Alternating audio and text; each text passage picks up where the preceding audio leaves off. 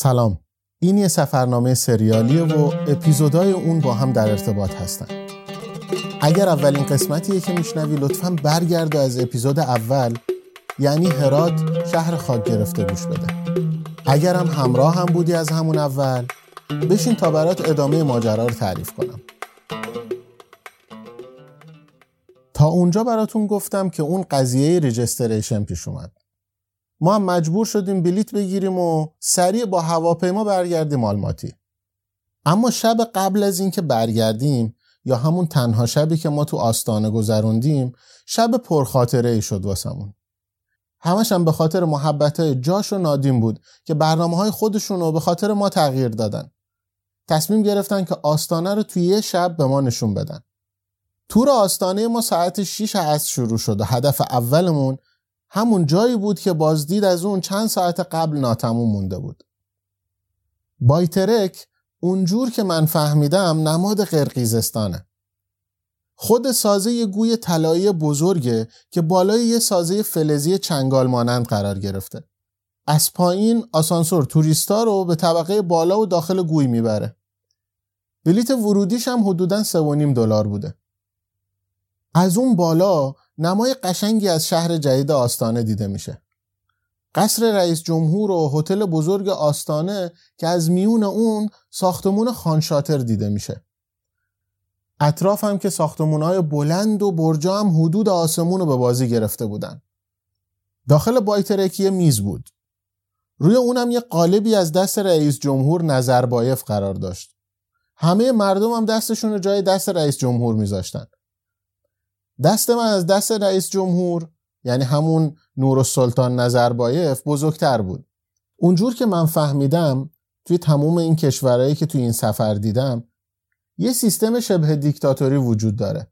مردمم به شدت از حرف زدن در مورد رئیس جمهور میترسن. بعد از بایترک رفتیم کاخ ریاست جمهوری. انصافاً رو دست کاخ سفید بود. دو طرفش هم دو تا برج طلایی رنگ وجود داشت که شبیه نگهبانایی بودن دو طرف کاخ. تا اونجا که رفتیم دیگه دمدمای غروب بود و جاش گفت وقت رفتن به سمت خانشاتره. خانشاتر بنای خیمه مانندیه از جنس شیشه که چند سال پیش توسط یه هنرمند انگلیسی طراحی شده. خاصیت خارق العاده کنترل انرژی داره.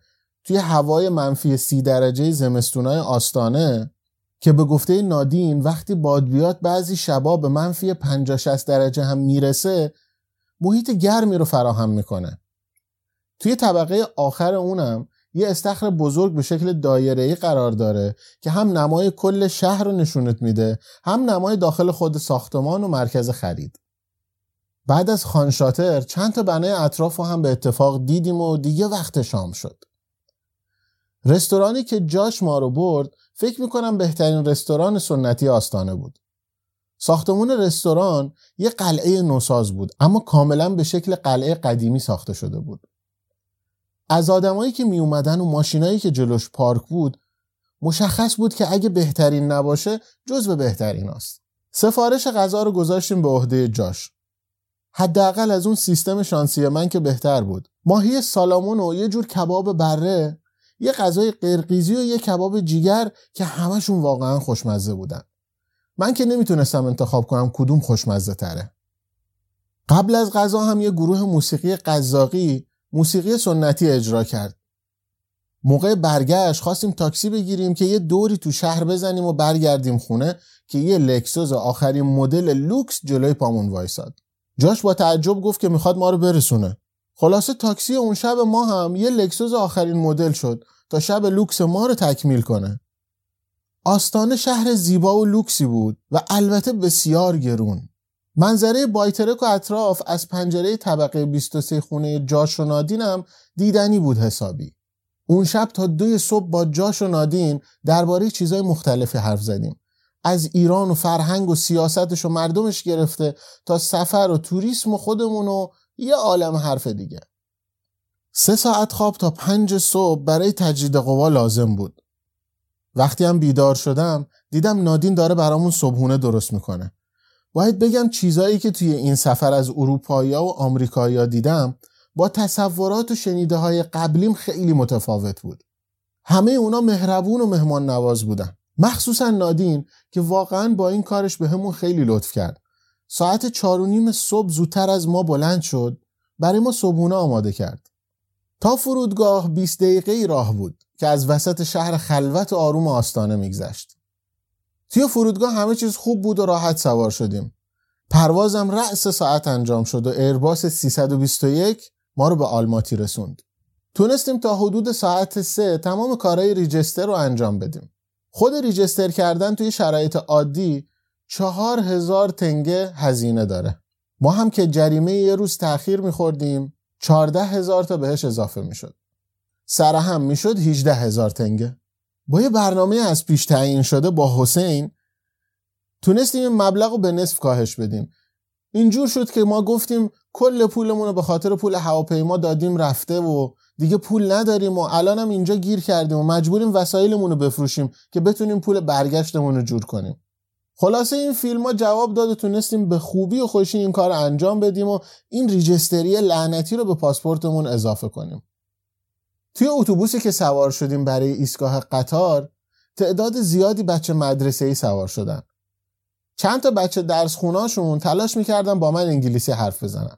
بلیت قطارمون به مقصد بندر آکتاو، آخرین مقصد ما توی قزاقستان، برای فردا صبح ساعت ده خریده شده.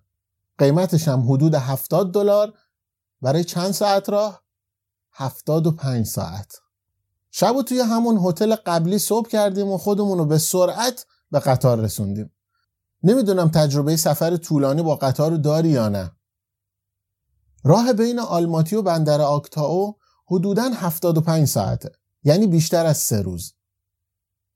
روز اول برای ما که کمبود خواب داشتیم و خستگی شدید، روز خواب بود. اما عذاب از روز دوم شروع شد. گرما و بیکاری، کلافگی و عدم توانایی در ارتباط با بقیه، از همه اینا بدتر اینکه رستوران قطار گرون بود. باید از قبل خودمون یه چیزایی می آوردیم. ما هم فقط کیک و بیسکویت و کاکائو داشتیم. فکر کن سه روز فقط کیک و بیسکویت بخوری. چند تا نکته در مورد این قطار بگم. اولا که قطارها باقی مونده دوران شوروی هستند، مثل بقیه چیزای این کشورها. اما خب بازم به نسبت قابل قبولن، اما قیمت‌ها خیلی بالاست.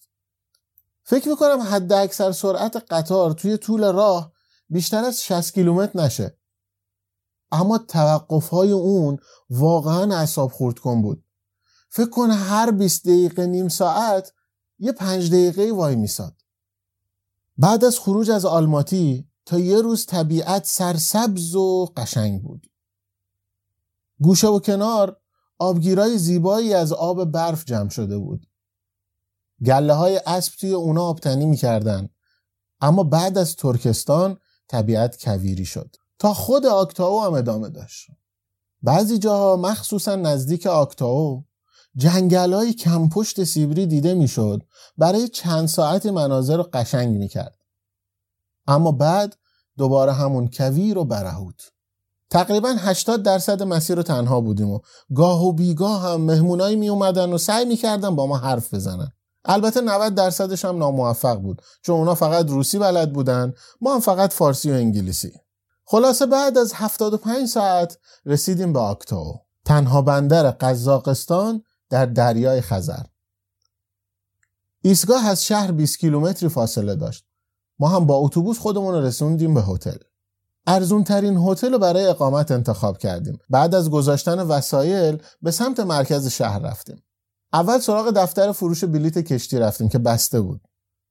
توی خیابون بعدی انتهای خیابون چشمم به دریا افتاد. دریای خزر حس غریبی داره. دریایی که متعلق به خودمون میدونیم از یک کشور بیگانه نگاش کنی. انگار یه آشنای قدیمی رو دیدم. ذوق کردم و به سرعت به سمت دریا رفتم. توی آب تمیز و شفافش دست و صورتم رو شستم. خیلی لذت داشت. انصافاً چقدر ساحل تمیزی داشتن، برعکس ما. برای نهار رفتیم یه رستوران ترک همون اطراف. قیمت‌های خوبی داشت و غذاش هم کیفیت خوبی داشتن. اون روز رو یه گشتی کنار دریا و ساحل زدیم. اولین کار فردامون این بود که بلیت کشتی رو بخریم. خوشبختانه برای ساعت پنج یک کشتی به مقصد باکو داشت. بلیتش خیلی گرون بود، حدود صد و بیست دلار، اما ما خریدیم چون معلوم نبود کشتی‌های روزهای بعدی باشه یا نه، یا اینکه اصلا ارزون‌تر باشه یا نه. ساعت پنج دم بندر بودیم، اما تا ساعت هفت منتظر بودیم که بریم داخل بندر. توی این مدت هم چند تا مسافر دیگه خارجی رو هم دیدیم. بالاخره ساعت هفت شد و اجازه دادن که وارد بندر بشیم. بعد از کنترل و ممحور شدن پاسپورتمون به مهر خروج به سمت کشتی حرکت کردیم. کلاً ده نفر مسافر بیشتر نبودیم. یه خانواده آذربایجانی که شش نفر بودن، ما دو نفر و یه دو نفر دیگه. یه مینیبوس جلوی در گمرک سوارمون کرد و تا جلوی پله های کشتی ما رو برد. کشتی بزرگی به نظر می رسید. اول ورود به کشتی یه نفر آذربایجانی مسن پاسپورت ها رو جمع کرد و گفت موقع پیاده شدن بهتون پس میدم. منتظر تحویل کابینمون بودیم که یه جوونی اومد که انگلیسی تا حدودی بلد بود. شروع کردیم به صحبت کردن. بعدم فهمیدیم افسر اول کشتیه. به مسئول تقسیم کابینا توصیه کرد که یه کابین خوب بهمون بده.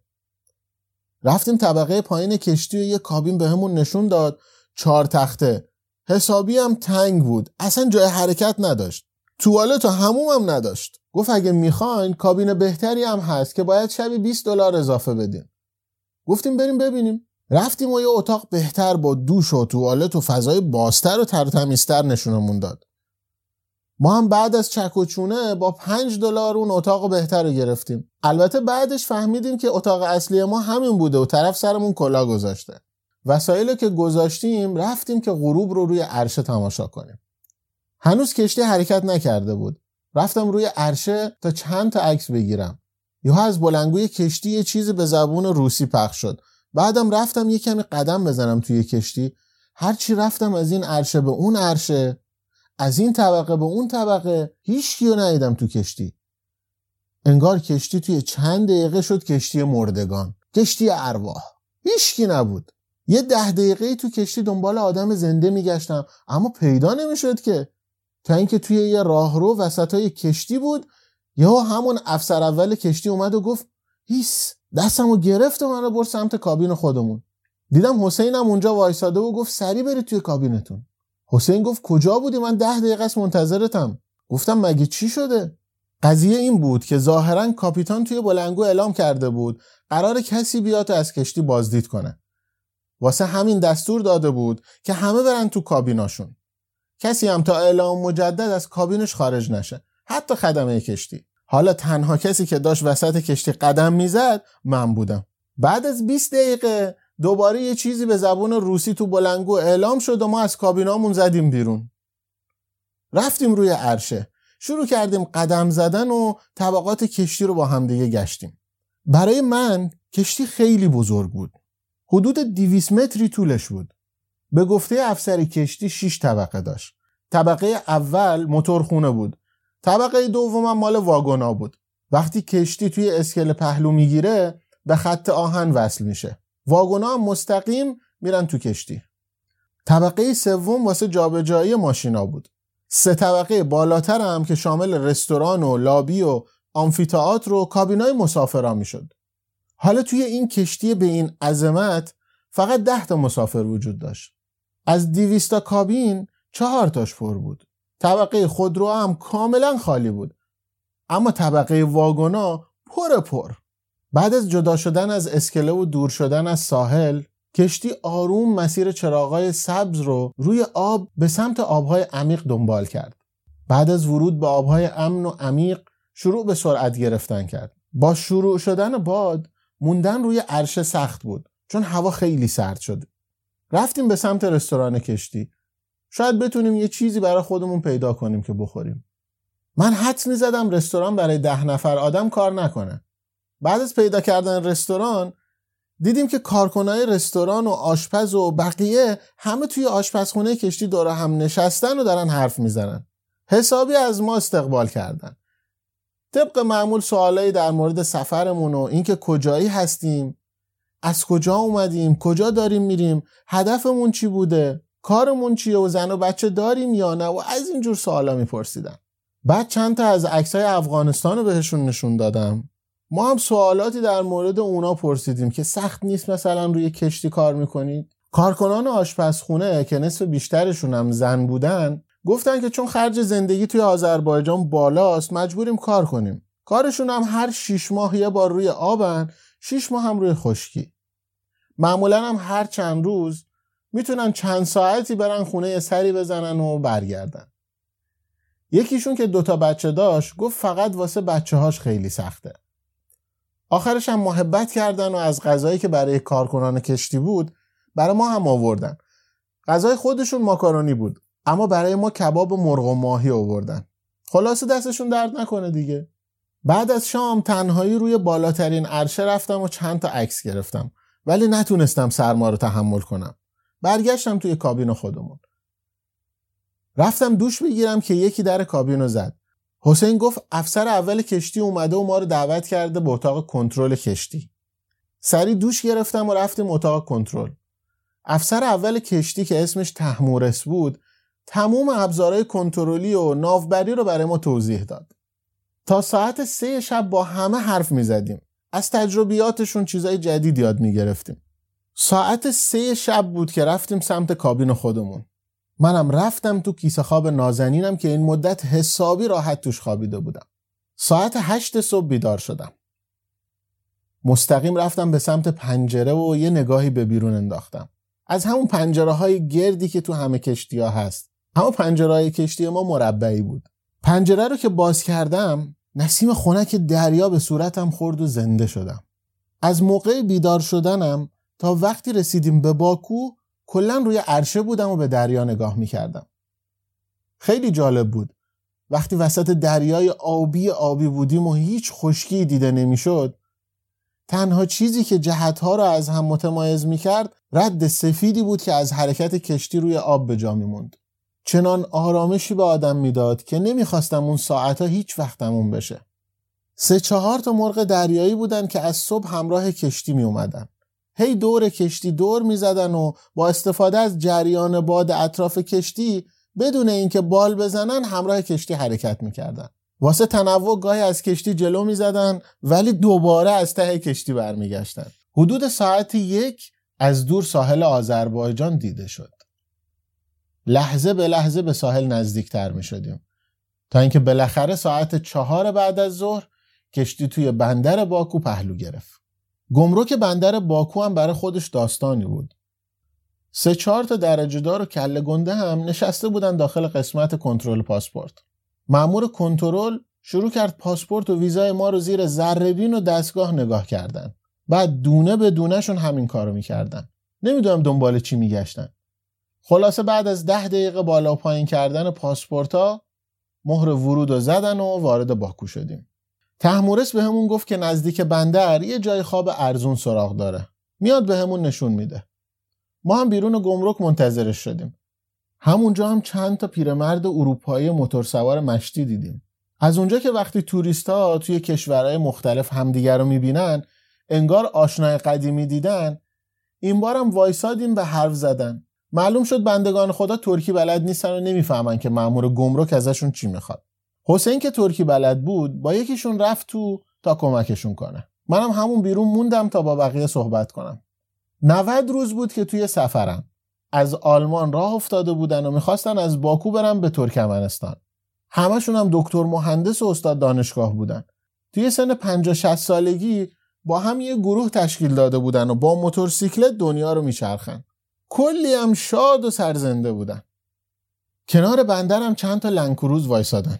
روی درشون استیکری چسبونده بودن که نشون میداد این گروه قصد دارن با ماشینای خودشون دور دنیا رو بچرخن. سفرشون سال دو هزار و یازده شروع شده بود. سال دو هزار و هفده هم تموم میشد. متاسفانه کسی اطراف ماشینا نبود که بتونم ازش اطلاعات بیشتر بگیرم. جای خوابی که تهمورس میگفت خوابگاه سربازای جنگ قفقاز بود. صبح زودم باید از اونجا میرفتیم و آخر شب برمیگشتیم. ما که باور نمی‌کردیم برای همچین جایی باید انقدر پول بدیم، تصمیم گرفتیم که یه تاکسی بگیریم و اول بریم یه کافینت تا ببینیم کسی به درخواستای میزبانی ما جواب داده یا نه. که خب جوابم نداده بودن. بعد رفتیم به چند تا هتل سر زدیم. ارزون ترینشون شبی هشتاد و پنج دلار بود. اصلا باورم نمیشد که باکو انقدر گرون باشه. یه هتل بی ستاره قدیمی شبیه هشتاد و پنج دلار. مجبور بودیم فقط به گفته های راننده تاکسی اعتماد کنیم دیگه. اونم میگفت که این ارزون ترین هتل باکوه. خلاصه تصمیم گرفتیم برگردیم همون خوابگاه سربازا. حداقل ارزون بود. اونجا که رسیدیم راننده تاکسی برامون از اتاقای همون نزدیکی یه اتاق اجاره کرد به قیمت شبیه هشت دلار برای هر نفر. خب اول فکر کردیم که اتاقو به ما اجاره دادن و خوبه دیگه، وسایلو میذاریم، درو قفل میکنیم و میریم. اما بعد فهمیدیم که اتاق با ساکنینش اجاره داده شده. یه پسر حدوداً سی ساله به اسم حیدر اونجا زندگی میکرد. بعدم فهمیدیم توی جنگ با ارمنستان به سرش آسیب رسیده. میگفت همش چیزا و صداهایی توی سرشه و هر شبم کابوس میدید. یهو هم از خواب میپرید. وسایلو گذاشتیم اونجا و رفتیم بیرون. از اتاق که بیرون رفتیم چند متری هنوز دور نشده بودیم که صدای آواز قشنگی به گوشم رسید. رد صدا رو گرفتیم و رفتیم تا رسیدیم به یه دکه کوچیک. یه پیرمردی داشت اشعار شهریار رو با صدای قشنگش میخوند، البته به ترکی. کتاب شعرهای شهریار رو به همون نشون داد که به خط سلتیک بود. تعداد زیادی دفتر دیگه اشعار خودش هم بودن. پیرمرد خوش‌ذوق و هنرمندی بود. هم شعر میگفت هم میخوند. توی زمان شوروی جز ارتش شوروی بوده و سالها جنگیده. الان هم اونجا دکه کوچیکی باز کرده بود و مواد خوراکی میفروخت. اون شب تا ساعت یک توی خیابونای باکو و مرکز شهر قدم زدیم. برای شام هم رفتیم مکدونالد. همبرگر به همون دادن اندازه کلوچه. من نمیدونم این مکدونالد چیه که این همه طرفدار داره. توی اولین نگاه اولین چیزی که توی باکو خیلی تو ذوق میزنه قیمتای سرسام‌آورشه. به قول یه توریست آمریکایی که تو باکو دیدم میگفت قیمتایی که اینجا هست از قیمتای پاریس و لندن هم بالاتره. حمل و نقل، خورد و خوراک، اقامت، کلا راه رفتنم تو باکو هزینه داره. واسه سوار شدن اتوبوس توی همه کشورها ما یه چیزی حدود ده تا بیست سنت میدادیم. تو باکو از سی سنت بود تا هشتاد سنت. سیتی سنتر باکو از اونی که فکر میکردم قشنگتر و مدرنتر بود. نکته مهمی که به نظرم به زیبایی شهر باکو توی شب خیلی کمک کرده نورپردازی‌های قشنگ اونه. روی ساختمونا و خیابونا و برجا و همه جا نورپردازی‌ها به یه شکل و یه فرم و یه رنگ بودن. اما روزای بعد که یه کمی از مرکز شهر دور شدیم دیدم که این زیبایی فقط توی مرکز شهر وجود داره. حاشیه شهر پر از محلات فقیرنشین بود. بعضی جاها با وضعیت بدی زندگی می‌کردن. مخصوصا وقتی با اتوبوس به منطقه به اسم یانارداغ می رفتیم خونه‌هایی رو دیدم که تو فاصله چند ده متری چاهای نفت ساخته شده بودن. رسما حلبی آباد بود. قرار شد روزای بعد به چند تا جاهای دیدنی شهر سر بزنیم. اول از همه شهر قدیم باکو بود. صبح بعد از خروج از محل اقامتمون از یه تاکسی پرسیدیم و فهمیدیم که پنج منات کرایه تاکسی تا اونجاست. تصمیم گرفتیم که با اتوبوس به شهر قدیم بریم. سر خیابون یه آقای حدوداً چل ساله رو دیدیم. حسین ازش پرسید که کدوم اتوبوس رو باید سوار بشیم. طرفم بعد از یه کمی فکر کردن گفت باید با مترو برید. اما مترو کارتیه و شما هم که کارت ندارین، پس من میام شما رو سوار مترو میکنم با کارت خودم. ما هم خراب این همه مرام طرف شدیم. خلاصه باهاش راه افتادیم که بریم به سمت ایستگاه مترو. توی راه حسین گفت پولی رو که از کارتش کم میشه بهش بدیم. ما هم جیرینگی ده مناتی به آقا دادیم. ایشون هم با کمال خونسردی گذاشتش توی جیبش. ده منات حدوداً پانزده دلار میشه. چند ثانیه بعد جلوی یه تاکسی رو گرفت و خودش هم سوار شد و گفت بپریم بالا. خلاصه طرف ما رو رسوند به شهر قدیم. اونم با تاکسی. پنج منات دیگر هم گذاشت توی جیبش و پس نداد. وقتی حسین بهش گفت که کرایه ماشین پنج منات بود، اونم به ترکی گفت که به قول معروف حلال کنید دیگه. تندی هم جیم شده رفت. ما که هنوز به حالت هنگ کرده توی خیابون وایساده بودیم و داشتیم فکر میکردیم که مثلا خواستیم با اتوبوس بیایم که ارزون بشه، به جاش دو برابر کرایه تاکسی دادیم. خلاصه اینم یکی دیگه از عجایب باکو. اولین چیزی که توی ورودی شهر قدیم دیده میشه برج استوانه‌ای شکلیه که بهش میگن قلعه دختر. بنا مربوط به دوره ساسانی میشه. توی اون دوران ظاهراً نیایشگاه زرتشتی‌ها بوده. نکته جالب اینه که از طبقه همکف به طبقه اول راه پله وجود نداره. اون قدیما هم با استفاده از طناب این طبقه رو بالا میرفتن. تا هشت طبقه بعد راه پله سنگی وجود داره. هر طبقه برجم به شکلی یه موزه کوچیک بود. خیلی جالب نبود. جالبترین و جذابترین نقطه قیز قلعه پشت بوم اونه. اونم به خاطر منظره زیبایی که از شهر و بندر و شهر قدیم داره. همون بالای چند تا عکس انداختیم و بعدم رفتیم به سمت کوچه ها و بناهای قدیمی دیگه شهر. دور تا دور شهر قدیم که در اصل به شکل یک قلعه بوده، دیوارهای محکمی وجود داره.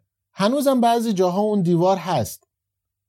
اما بخشایی هم که کم و بیش از بین رفته بود، بازسازیش کردن. مخصوصا دروازه اصلی که الان روبروی ایستگاه مترو قرار گرفته. حسابی هم جذابش کردن. منو یاد قلعه‌های قدیمی انداخت. بنای مهم دیگه‌ای که اونجا بود بهش میگفتن شیروانشاه. ظاهرا این مجموعه مرکز حکومت شیروانشاهیان بوده که توی دوره سلجوقی یه حکومت محلی توی این ناحیه تشکیل دادن. بنا شامل مسجد و یه ساختمان دایره‌ای شکله که ظاهرا محل جلسات هم بوده.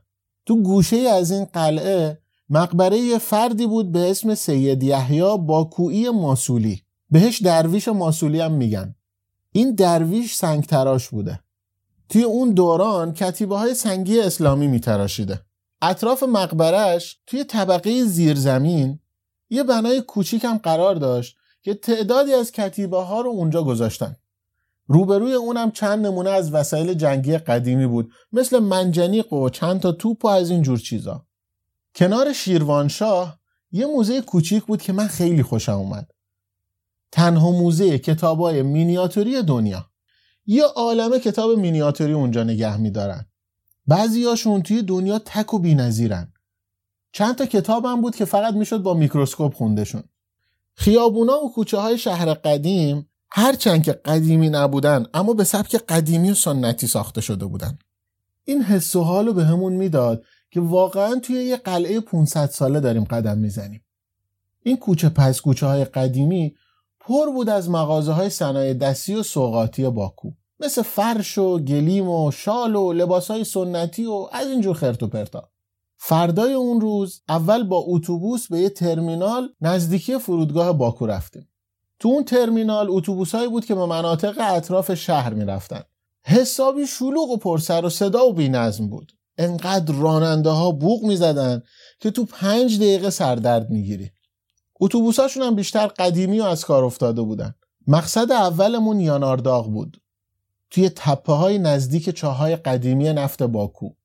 تو اتوبوس با یه ایرانی آشنا شدیم که به عنوان توریست اومده بود باکو. بعدم اینجا از یه خانم آلمانی خوشش اومده بود و با هم ازدواج کرده بودن و خلاصه مونده بود.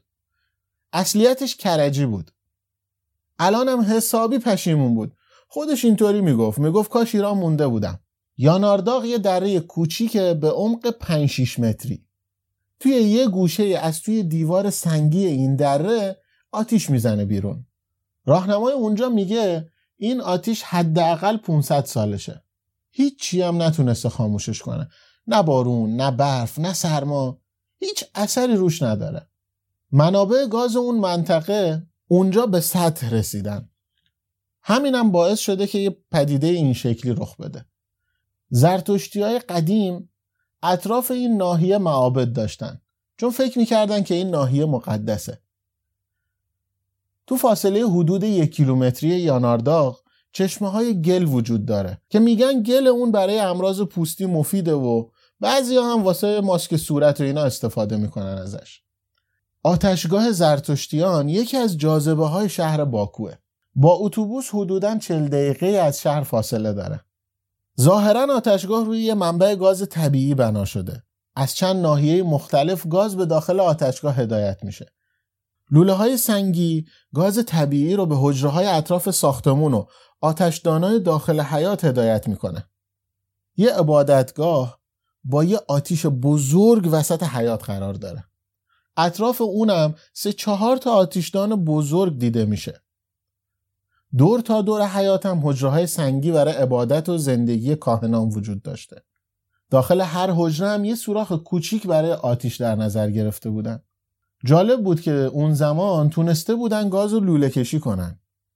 البته ظاهرا حدود صد و پنجاه سال پیش که اطراف این بنای باستانی شروع به حفاری برای استخراج کردن، این آتیشگاه هم به حالت متروکه در اومده. یه لوله قطور گاز هم درست از وسط آتیشگاه عبور کرده. یه قسمت‌های زیادی از اون حیات و چند تا حجره هم نابود کرده. برای بازسازی فضای واقعی آتیشگاه، آتیش وسط حیات رو با استفاده از گاز لوله‌کشی شهری روشن کردن. داخل حجره‌ها هم یه سری مجسمه‌های نمادین گذاشتن. قلعه آخرین جایی بود که تصمیم داشتیم بازدید کنیم. فاصله قلعه از باکو بیشتر از بقیه بود. ما هم توی ایستگاه اشتباهی پیاده شدیم. رفتیم تا ته خط. یه جزیره کوچیک بود که با یه پل خاکی به خشکی وصل شده بوده. تو برگشت رفتیم دیدن قلعه، ولی دیگه دیر شده بود. مجموعه رو بسته بودن. اما از بیرونم معلوم بود که مجموعه جالبیه. دیدنش خالی از لطف نبود که ما بی‌نصیب بودیم. قدمت قلعه چندین هزار سال بود. اطراف اونم سنگنگاره ها و ابزارها و خونه های سنگی مربوط به دوران برنز دیده میشد. یه قلعه به سبک قلعه های کوچیک زمان عثمانی بالای تپه ساخته شده بود. با اینکه هشتاد درصد اون نوساز بود، اما جذابیت و زیبایی قشنگی داشت. منطقه‌ای که قلعه توی اون قرار داره یه منطقه مذهبیه که بیشتر جمعیت اون سنی هن. یه مسجد هم کنار قلعه برای خودشون ساختن. تو مسیر برگشت با یکی از کسبه های اونجا که یه مرد جوونی بود هم صحبت شدیم. اونم به من یه قرآن کوچیک هدیه داد. شام رفتیم توی مرکز شهر مهمون یه رستوران ترک. جاتون خالی کباب ترکی و نون لواش زدیم به بدن. بعدم برگشتیم به اتاقمون. منم شروع کردم به جمع کردن وسایل برای برگشتنم. فردای اون روز به تنهایی رفتم ایستگاه اتوبوس. حسین میخواست یه روز دیگه تو آذربایجان بمونه، اما من دیگه کار داشتم و تصمیم گرفتم که یه روز زودتر برگردم. وقتی رسیدم به ایستگاه، شروع کردم به گشتن دنبال اتوبوسایی که مقصدشون آستارا باشه تا بتونم از مرز رد بشم. بعدش هم خودمو برسونم به تهران. انتهای ترمینال یه چند تا اتوبوس دیدم که پلاک ایران داشتن. وقتی رفتم سمتشون و دیدم راننده‌ها با هم فارسی صحبت میکنن، کلی خوشحال شدم. ازشون پرسیدم که مقصدشون کجاست. اونا هم گفتن تبریز، بیلسوار، بعدم تهران. منم که دیدم اتوبوس مستقیم به تهران داره، معطل نکردم و پریدم بالا. پول بلیط رو باید به مناط میدادم، اما من که مناط به اندازه کافی نداشتم، برای همین قرار شد به پول خودمون بدم. بعد یه ساعت گشتن ته کیفم، بالاخره پول ایرانیمو پیدا کردم. با کش به هم بسته بودمشون. بلیط اتوبوس معمولی چهل هزار تومان بود. وی آی پی هم هفتاد و پنج تومان. منم لارجی هفتاد و پنج تومان دادم و بلیط اتوبوس و وی آی پی گرفتم. بیشتر مسافرای اتوبوس آذربایجانی بودن. برای دوا درمون میرفتن تهران. بینشون یه پسری بود که اونجا دندون پزشکی میخوند. توی طول راه با هم کلی صحبت کردیم. یه آقای دیگه هم بود که صبحونه مهمونم کرد. یه شرکت تأسیساتی توی باکو داشت. جاده از باکو تا آستارا در حد جاده‌های فرعی شمال ایران بود. اگه خودم نمیرفتم باورم نمیشد که جاده ترانزیت این کشور این شکلی باشه. بعضی جاها انقدر جاده باریک بود که دوتا ماشین به سختی از کنار هم رد میشدن. بعضی جاها هم از تو روستاها رد میشد. حدوداً ساعت سه رسیدیم به مرز. مرز آذربایجان یه سوله بود که اتوبوس با مسافراش مستقیم میرفتن تو. بارو کنترل نکردن. فقط پیاده شدیم و پاسپورتامونو کنترل کردن و مهر خروج زدن. البته اول ما رو به دو تا صف تقسیم کردن. یکی آذربایجانیا، یکی هم ماها. اول از همه هم آذربایجانیا رو رد کردن رفتن. بعدم شد نوبت ما. وقتی وارد کشورم شدم، یه حس آرامشی پیدا کردم. همون لحظه ورود دیگه سفرم واسم تموم شده بود. آرامش توی وجودم به هم میگفت دیگه من تو خونم. همین که میتونستم با همه فارسی حرف بزنم کلی واسم خوشحال کننده بود. آخر شب بود که رسیدم تهران. این سفر رسما برای من تموم شد. سفری که به طول بیش از چهارده هزار کیلومتر بود. توی طول این سفر یه عالمه تجربیات تلخ و شیرین داشتم. به اندازه هر کیلومتر یه خاطره توی ذهنم هست، از آدمایی که باهاشون آشنا شدم، جاهایی که دیدم، مناظری که ازشون لذت بردم، هوایی که اونجا نفس کشیدم. به خاطر این سفر از دوستم حسین تشکر میکنم که ایده اصلی سفر مال اون بود. توی این سفر همسفری بهتر از حسین نمیتونستم داشته باشم. همه مشکلات و سختی ها رو با هم گذروندیم. بالاخره این سفرم تموم کرد. به امید سفرهای بعدی.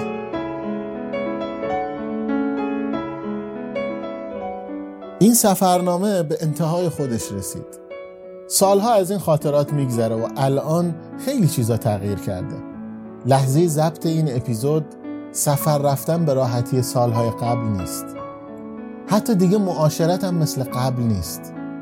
این سفرنامه مربوط به سال هزار و سیصد و نود خورشیدیه.